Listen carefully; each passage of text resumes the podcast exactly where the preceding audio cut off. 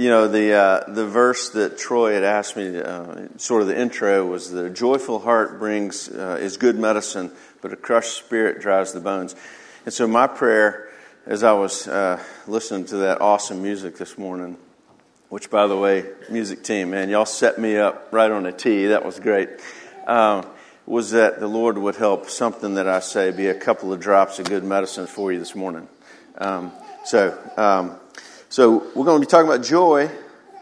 Uh, first of all, I'd like to say thank you so much for this expression of joy uh, for having me, and it brings me great joy to be with you. And I hope to share some joy with you today. That sounds kind of weird, right? Uh, that was my point. Uh, joy means a lot of different things. Okay, so uh, it can be an emotion. We can joy can be an emotion. Joy can be an expression. Uh, joy can be something that you tap into, like a source, like a, a like coal under the earth, um, and it can be a state, uh, a state of happiness or a state of being. Um, all these are important, uh, but so you can feel it, you can express it, you can tap into it and possess it and you can have you can be in a state of it. The main thing we're going to be talking about this morning is um, how to tap into the source of joy and how to remain in a state of joy. Uh, and then the emotion and the expression of joy are going to follow from those things, okay? Um, so, you guys probably remember back in September of 2021, I'm sure, where we talked about, um, where I was here with you, and we talked about uh, the view glasses that people wear. So if the ushers could come forward and hand out those pop tests that I had asked. um, I, you know, I really don't expect anyone to remember much of that, but um, here's where I'm coming from as a psychologist. Uh, I like to talk about the glasses that we wear. Okay, so um, I'm blind as a bat. I have contacts in now and reading glasses too for everything that's close up. Uh, and I actually got hearing aids two weeks ago, so I, am covered. Uh, I don't have them in today though, so you know, any of you ladies with a high pitched voice, you're going to have to give it to me in sign language. Um, okay, okay, so I'm going to be referencing this idea uh, throughout this morning we all wear glasses. Um, for me, mine, I wear real glasses, and, and the prescription or the tint of the lens that I look through affects what I see, okay? It affects what, how I make sense of the world around me. I want you to think of, of the glasses that we all wear, your brain, like, a, like your belief system, okay? So as you're looking at the world through your belief system, um, that affects uh, determines really how you feel about something and how you behave. Um, uh, I hope that makes sense to you. Uh, my beliefs about God, you know, I, am I'm, I'm looking at life through a God centered world and life view. My, you know, um, my beliefs about God and myself and life are going to dictate how I feel emotionally and how I behave. So, a quick example. Um, just from a, well, I don't need a show of hands. I imagine Bush. A lot of people in here are, are fans of Alabama's softball team, and um, and so you're viewing the um, the news about Montana Fouts um, through Alabama glasses. Okay, and so at some point today, apparently she's on a day to day, um, hour to hour sort of situation. If you hear the news that she's been cleared to pitch today, then then it goes through your lens and you feel excited and relief. And you, your behavior, you're going to cheer. Now, if you're looking at through the MTSU glasses, who is, I think, with who they play today, and if you hear the same exact news that's outside of our control, you know, whether she's cleared or not, um, you hear that same news, but you're looking at it through MTSU glasses, you're going to feel despair. uh, I would not want to face her. Um, that's, she's too close throwing it 70 something miles an hour from that far away, uh, that's scary. Um, but you would feel despair in your behavior, um, and you might sort of drag your bat to the, to the box there. Um, but there are situations outside of our control, circumstances, and we're all looking at it through a pair of glasses. And based on what's on here, is going to help us. Is going to really uh, determine how we respond emotionally and behaviorally. Okay. So, just like a train that's driven by an engine, and and you got the, the cars after it, the caboose, you know. Um, think of the train, the, the engine driving this thing is your brain and your belief system, and then you got your emotions and behaviors. You're just following on along. Okay. Okay, enough about that. Let's go back to explaining the concept of joy, but I had to set the tone. Okay, so joy is different than happy. Um, you, you're going to hear those words a lot in our culture, just sort of thrown around, but happy and joy can both be emotions, but happy is an adjective. Okay, so happy describes a thing. You could say happy girl. Okay, it describes the girl. And then, um, but joy is a noun. Joy is a thing. Uh, the girl has joy. Okay? Uh, so happy is shallower and it's based really more on circumstances, uh, whereas joy is deeper. Uh, usually comes from within and it's, it's often spiritually based. Uh, someone once said that happiness is on the face, but joy is in the heart. Um, you can, a person can pursue happiness, but you choose joy. So but our secular culture, and, and, what I mean by that is um, non spiritual, okay? Our secular culture would say that the main way to foster joy within ourselves is to change our internal thoughts to be more positive, to be kind to yourself, to forgive yourself, to accept yourself, uh, to seek humor in situations, um, and even to appreciate nature. Uh, in other words, the culture is going to tell us that to be joyful or to have joy, we need to become an optimist and change our perspective and, and learn to tell good jokes and learn to laugh and appreciate stuff. And that all sounds fine. Um, but you hear all those changes are behavioral changes, okay? Go do these things. And then you're going to have this emotion of joy. Um, but the Bible really comes at it from a different point of view uh, because those things are going to work temporarily, but unless you change your belief system, unless you change your view, then it's not going to last in the face of suffering and, and difficulties, okay? So, what the Bible would say is that the main pathway to joy is a belief change.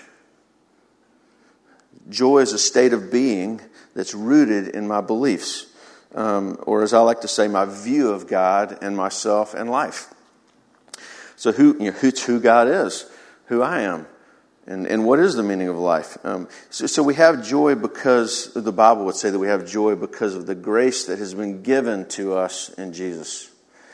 Um, so I can be in a state of joy, and I can feel joy, and I can express joy no matter what the circumstances may be, uh, because no matter what's going on in my life, uh, there's, some, there's some things that are true. God is always near, God's always in control. Uh, God always knows what the future holds, and God's all, God always has my best interest at heart. Uh, now, I may sound like a broken record because every time I come out here, I, I, seem to be talking about the omnis of God, omnipotence, omniscience. Don't worry, I'm going to hit on that again today, okay? Because I think it's such a fundamental truth that if it's not here, then everything else kind of folds, okay? So, in, but in reference back to the secular view of joy, the Bible would teach that all those behavioral suggestions of learning to laugh and learning to appreciate nature and, and forgiving myself and, and accepting, all those behavioral suggestions and techniques become possible and more effective after you change your beliefs and views. Okay? I'm not knocking those things, but without the fundamental change here, they just, they're just temporary. So, true joy, as the Bible would describe, it can exist with sadness and fear and anger, but happiness can't. Okay. So, what we're going to be talking about today, that's my intro. uh, the, here's the general flow. Some people like to know where I'm going. Uh, what is joy? How did we lose it? How can we get it back? And what happens then? That's kind of where I'm going.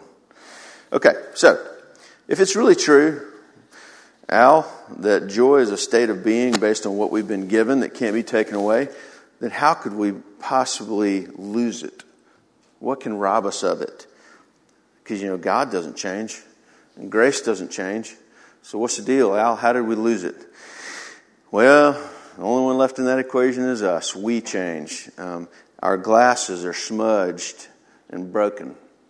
It's like somebody kind of dropped them on the ground and stomped on them a little bit. That's what happened when my sin nature kicked in, okay?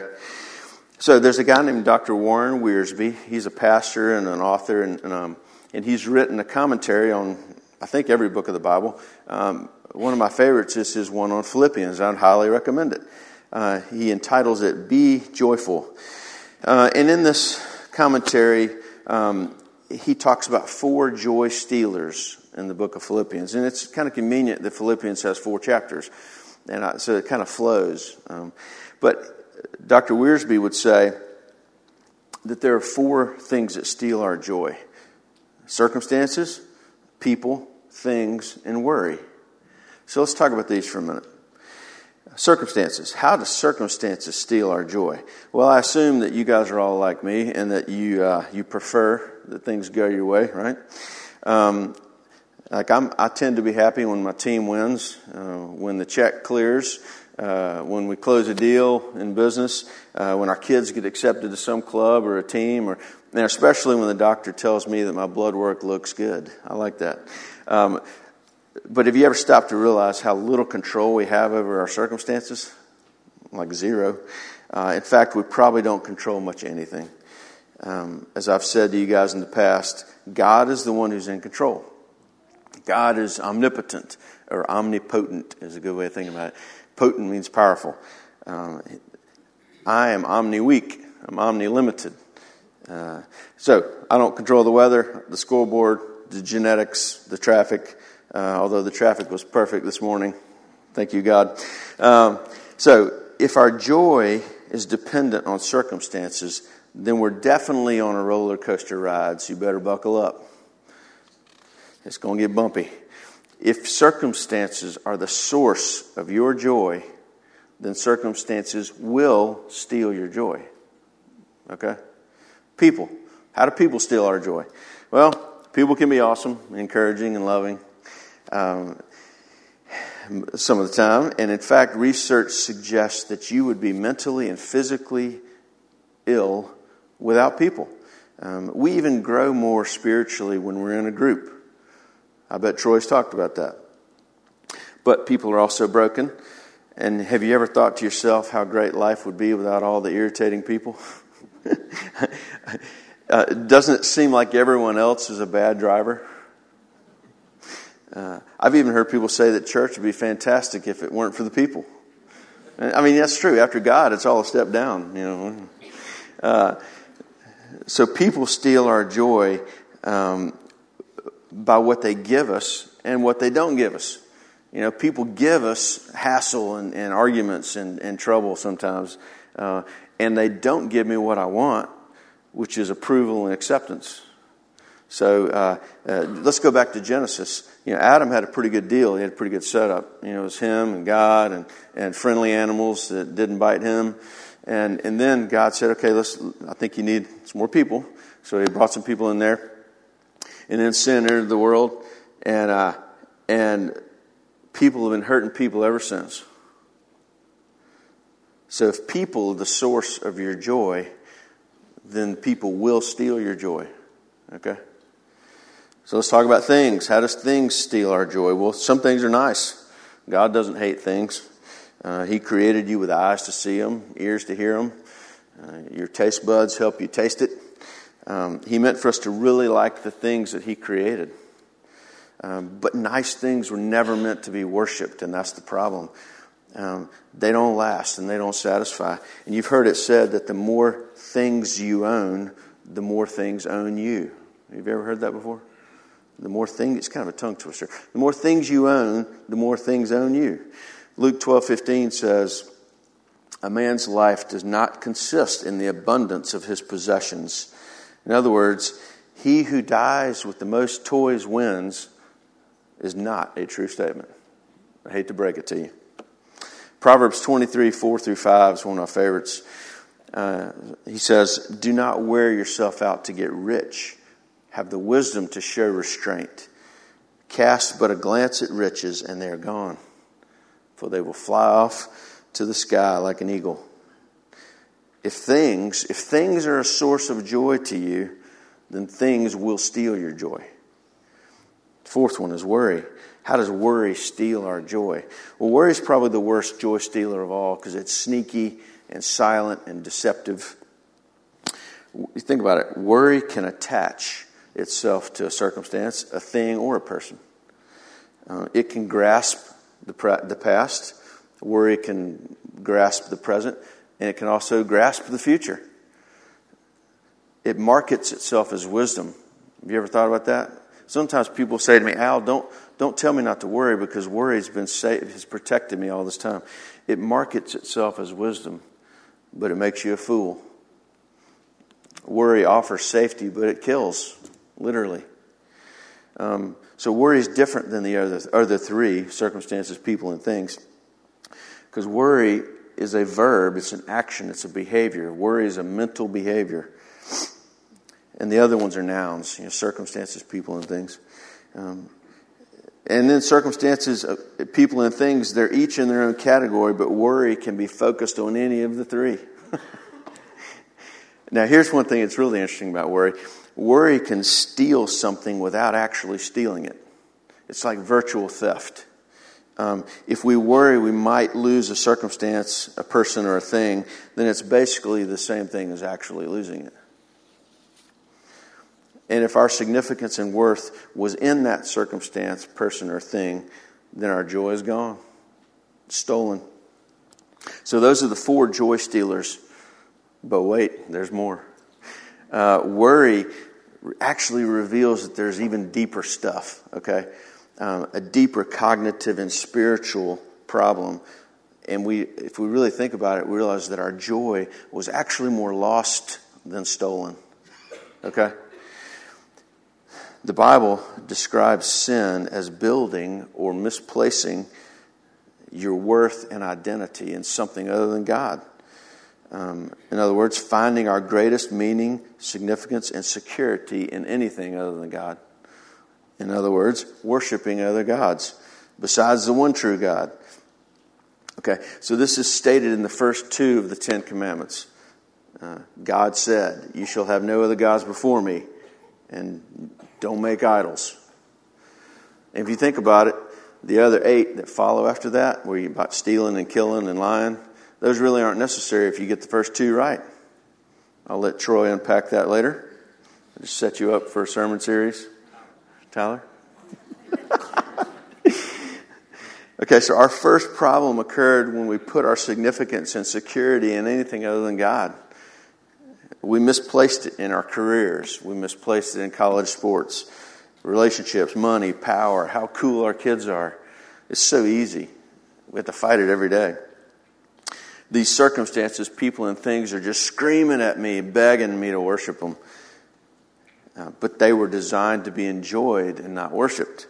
So, because they're not stable enough to hold my weight, uh, and they're too temporary to really provide any lasting meaning or purpose in my life. And they, they're really going to betray me and they're going to disappear, you know, like, like the proverb, they're going to fly off to the sky. Um, so, by putting our significance and security in created, temporary, unstable things, our significance becomes vulnerable and stealable and losable. So, we lost our joy when, when we lost sight of the truth about who God is, who we are, and the meaning of life. All right. So, what is the effect of losing sight of these truths. What happens? If you lose your joy, what happens? Well, lost joy leads to hopelessness. Because really, the opposite of joy is hopelessness. So, life without meaning or purpose eventually produces despair and hopelessness. From a mental health point of view, um, once you've lost hope, uh, people typically sink into anxiety and depression. So, back to the glasses analogy. Um, our emotions, how we feel, and our behaviors, what we do. Uh, they're flowing, they're, they're following from my beliefs and views, okay? So if I have a hopeless view of life, then my emotions sink into anxiety and depression, and, my, and any positive behaviors I've, I've been doing are just going to grind to a halt, okay? Um, if your view, if your belief is hopelessness. Obviously, hopelessness leads to you know, broken relationships, um, uh, substance abuse, uh, um, physical health problems, um, even suicide. Uh, so it, it, it's a pretty serious problem. That's what happens when we lose our joy. Well, how do we get it back? Um, all right. So since we lost our joy by losing sight of the truth about ourselves and God and life, we got to get it back by finding the truth about God and ourselves and the meaning of life. In order to restore our joy, we must renew our mind. Okay? Think glasses. All right. Romans 12, 2. Be transformed by the renewing of your mind. Jeremiah 17, 5 through 8, one of my favorites. Jeremiah is comparing two people. One guy who puts his trust in the flesh, which, you know, substitute circumstances, people, things, self, right there, versus the other guy who puts his trust in God. And so, uh, forgive me, but I want to read it to you because it's, it's, it's pretty amazing. This is what the Lord says. Cursed is the one who trusts in man, who depends on flesh for his strength. Circumstances, people, things, self. And whose heart turns away from the Lord. He will be like a bush in the wastelands. He will not see prosperity when it comes. He will dwell in the parched places of the desert, in a salt land where no one lives. Not a good neighborhood. But blessed is the man who trusts in the Lord, whose confidence is in him. He will be like a tree planted by the water that sends out its roots by the stream. It does not fear when the heat comes, because its leaves are always green. It has no worries in a year of drought and never fails to bear fruit. So it's so interesting to me that he's talking about this one guy who puts his confidence in the flesh. It's not that this guy never has prosperity. Good things happen. I mean, he's, he's maybe successful in various things, but even in prosperity, he doesn't even see it. And then the other guy who puts his confidence in the Lord, it's not like, oh, well, if you're a Christian, everything's going to be rosy for you. No, he's saying right here, there's going to be heat that comes, but your leaves will always be green. There's going to be a drought, maybe a whole year, but you're always going to bear fruit. One more Philippians chapter 4. Um, the Lord is near. Now, this next part's going to be real uh, um, uh, y'all going to recognize this one. The Lord is near. Do not be anxious about anything, but in everything, by prayer and petition with thanksgiving, present your requests to God, and the peace of God, which transcends all understanding, will guard your hearts and minds in Christ Jesus. And listen to this. Finally, brothers, uh, whatever is true, whatever is noble, whatever is right, whatever is pure, whatever is lovely, whatever is admirable, if anything is excellent or praiseworthy, think about such things. Okay, all these, these passages, Romans, Jeremiah, Philippians, and I could go on, are talking about renewing our mind. Um, this, this list in Philippians of whatever's true and right and noble and pure, what a great list of things to actively consider. This might be a good homework assignment. uh, but it's a, that's a behavior. We see here it's based on a belief. Okay? Um, so, we, in order to get our joy back, we have to renew our mind. I want to talk about some specific things we need to renew our mind about.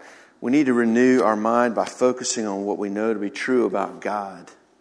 Okay, this is where I get to the omnis part again. Uh, there's, there's really, there's four biggies, four true things about God that we really should never, we should never forget these and we should think about it every day. First is God is omnipresent. He's ever present. He's always with me. God never takes his eyes off of me. Um, Psalm 139 is a good one for that. Uh, even when you want God to take his eyes off of you, he doesn't. God will never leave you or forsake you um, because of what Jesus has done for you.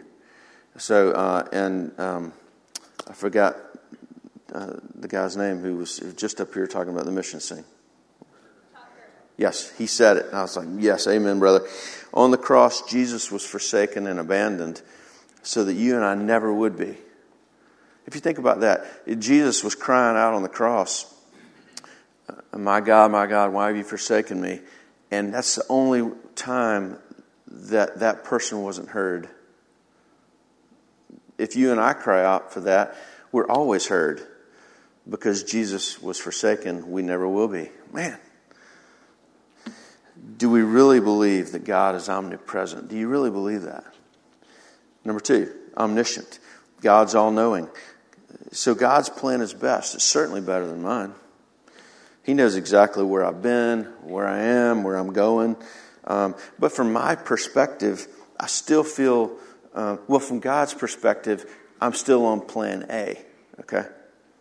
But from my perspective, I'm on like plan double Z by now from all the stupid decisions I've made and, and mistakes here and there.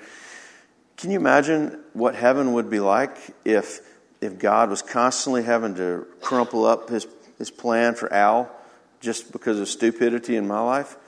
I mean, do you think God's really up there crumpling it up, throwing it down, and get someone to give me a pencil? And he's redoing it. Okay, so he did this, so now we got to.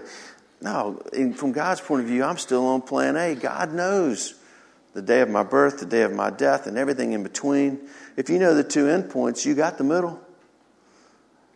And, he, and, and I, I am it feels like I am just doing stupid things all the time, but God is sovereign and He's in control, and God is determined to use the choices that I make.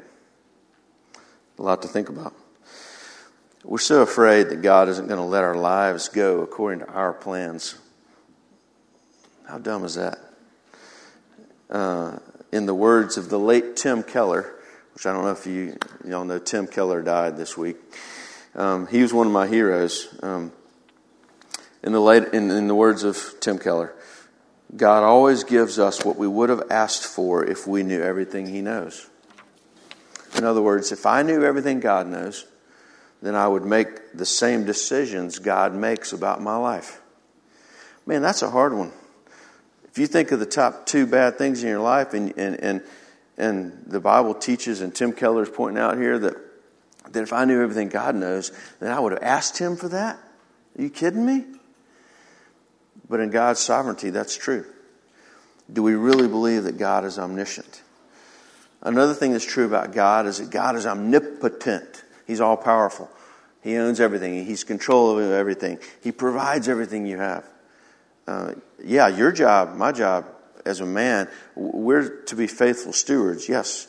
But God is the owner of all things, and the owner handles all the results. Um, so God's God, and I'm just a man. But when I try to be God, I get overwhelmed because I'm not qualified. I'm omni weak. I can hardly control myself or my kids. Uh, I have nothing to worry about because God is omnipotent. Do you really believe that? One more thing about God God is good. He really loves you. He really cares about you and your kids.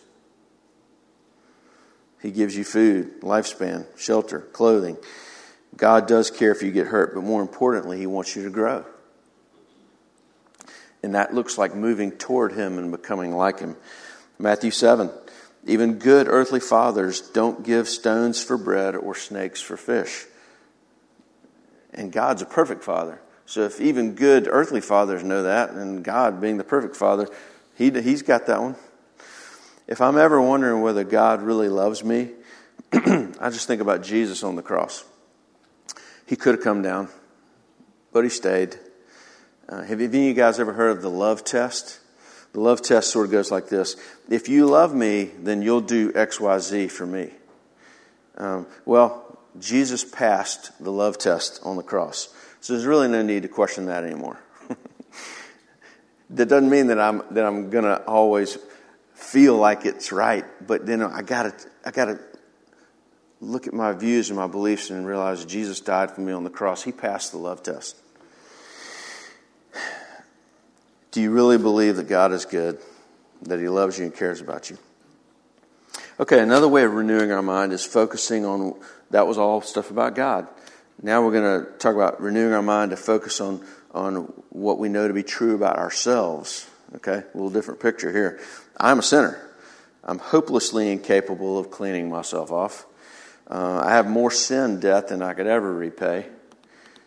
Uh, and I deserve to be cut off from God in heaven. Mm, awesome. But I've been saved by God's grace through Christ's death and resurrection. Christ paid the debt that I couldn't afford. He's got plenty of money to pay off my debt. With his blood, he washed me head to toe. Uh, you know, I was a slave to sin, but Christ bought me and set me free. Uh, I was lost, now I'm found. I am dearly loved by God Almighty, the creator of the universe, and He wants me to be with Him forever. he has me in His hand and He'll never let me go. Can somebody give me an amen? Next, we need to renew our mind by focusing on what we know to be true about life. Okay, so let's go back to the circumstances, people, and things. Uh, there's a fun quote that uh, one of my friends said one time Circumstances, people, and things in life don't make me the way I am, they reveal the way I am. Hmm, collar gets a little tight on that one. So, in other words, circumstances, people, and things, they don't make me angry, but they can reveal the anger within me. Uh. You know, I prefer circumstances to go my way, but I'm actually a lot more humble when they don't. uh, getting my way all the time would actually ruin me. Um, I keep thinking I'd like to try that one out. You know, I keep bargaining with God. Just give me all the things I want, all the circumstances, and, and I'll prove to you I can be good. Fortunately, uh, He knows me better than that. Um, when it seems like your circumstances are always terrible, it's crucial to look up and look around um, outside of ourselves for a clearer perspective. Uh, someone once said, I used to complain that I had no shoes until I met a man who had no feet. So then we get into this thing uh, expectations versus reality. So kind of hang with me for a moment here. Reality is what it is, it's outside of my control. Um, but my expectations can vary. Okay? So reality is what it is. Um, my expectations can be either higher or lower than that. Uh, let me give you an example. Uh, let's talk about, let's say you're going on, on, on a trip and they say, um, let's say you check into the Holiday Inn, okay? And your, if your expectation is that it's a honeymoon suite, you're going to look around and go, man, this place is a dump. If, you're, if you think you're going to a prison cell you're going to think, man, this place is pretty cool. I like it. It's nice. They're going to clean this every morning. Uh, so if your expectations exceed, this is reality. If your expectations exceed reality, you're going to be unhappy. If your expectations are lower than your reality, you're going to be happy. That probably makes sense to everybody. Right? I was going to use an example from sports, but I think I talk about sports too much, so went with honey, with the Holiday Inn. Uh, another thing in life, you know, we're talking about how we're renewing our mind about life. Another thing about life is that we all want to be loved and accepted. So this is about people. I mean, I sure would prefer that all people love me. Um, but you know, does anyone really have time for that? and is that even realistic? Do you want to be like the Beatles and everywhere you go, thousands of people are screaming and chasing you as you go down the aisle of the grocery store? No, thank you. Uh, but seriously, there will be some there will be some people who will love me and some people who will hate me for the exact same reason. Uh, it's like being from the South, you know. Um, there are some people who uh, hear me talk and they like me because I'm a Southern guy, and then there'll be the same somebody out in the same place who's not from the South who thinks I'm stupid just because I sound like this. But it's exact the same accent. Uh, I, I can't control that. I don't know what criteria they're being used to judge me. All I'm really good at is being myself, and I sure hope you like it. But I can live with it if you don't. Because I know that my dog and the creator of the universe are really fond of me. and my wife and kids, too. In case they're listening to this later, I need to add that. Uh, there's one thing I can control, though, and that's how I will treat you, how I treat other people. Because uh, I know that you're just like me and you want to be loved and accepted too. Okay? So, guess what? I can give you what you want. Jesus told us to love one another, uh, and that would be love in action. You know, I don't do it perfectly, but I can focus more on you and less on me. And that helps work on the people problem a little bit. Uh, okay, and still focusing on, on, on renewing our mind about life, let's talk about things for a second again. Um, things are awesome. God made them for us to enjoy, uh, but they don't last. So if I make things too important, then they own me instead of me owning them. So let's not ruin our things by worshiping them. Things are good. Let's don't ruin them. Uh, they aren't the meaning of life. All right. So we got God, uh, life, um, people, and things. Uh, let's renew our. We need to renew our mind by focusing on what we know to be true about suffering. Suffering hurts. Guess what? God hates it. He's gone to great lengths to end it forever, and it will end. But suffering is a normal part of this broken world. Uh, suffering always has a purpose, even when we don't see it yet. Uh, and just because it doesn't make sense does, to me doesn't mean that it doesn't make sense to God. If you're a parent, you understand what I'm talking about. Um, there's my kids would prefer to not go to the doctor and get a shot. That's suffering to them. Um, and that may, but it makes perfect sense to me. So hold them down. Just kidding. I, let, I make the doctor do that. That's what they get paid to do. I sit back and go, "Oh, I'm so sorry." We'll get ice cream later. Suffering refines us. It strengthens us. It changes us. Okay. Uh, it, it brings us to the end of ourselves and it draws us to Christ. And that's always a good thing. Suffering makes us realize that this earth isn't our home. In our gut, we know that life is supposed to be better than this, don't we? There's something wrong. Guess what? It's going to be better forever. Lastly, we need to renew our mind um, by focusing on what we have in Christ. What do we have in Christ? Well, we have eternal life. We have a promised, guaranteed, eventual end to pain and suffering. I got the power to live in freedom without a fear of condemnation. I got the power to love freely without expectations that it's, it's not going to be returned. Um, I got the power to give of my resources without fear of running out. Um, meaning in life and purpose uh, in life. Uh, that's what we get another thing from Christ. You're not a random collection of chemicals, okay? I don't care what the scientists tries to tell you. You're not just dreaming like you're in this matrix of delusion, for those of you who've seen the movie. You were created for a relationship, both now and forever, with God, where all things will be restored. Okay, so what's the effect of renewing our mind? We talked about how we lost our joy because we our mind got broken. Um, what to do about it to fix it? If we can do that, then what's the effect of renewing our mind with truth? Well, understanding my true identity in Christ and our eternal relationship with Christ directly produces joy, regardless of circumstances. Okay, so the Apostle Paul, this is how he could be joyful in the midst of some bad circumstances. Philippians 4 11 through 12, he talks about, um, he says, I've learned to be content, um, whether in the middle of, of, bad circumstances, whether I'm well fed or hungry, rich or poor. He, he says the word, I've learned the secret of being content in any of these circumstances. Well, what's the secret, Paul? Give it to me, bro. Well, the secret has to do with what's written on Paul's glasses, okay? Paul's view of God and himself and life. He had a pretty clear, accurate, truth based view, okay?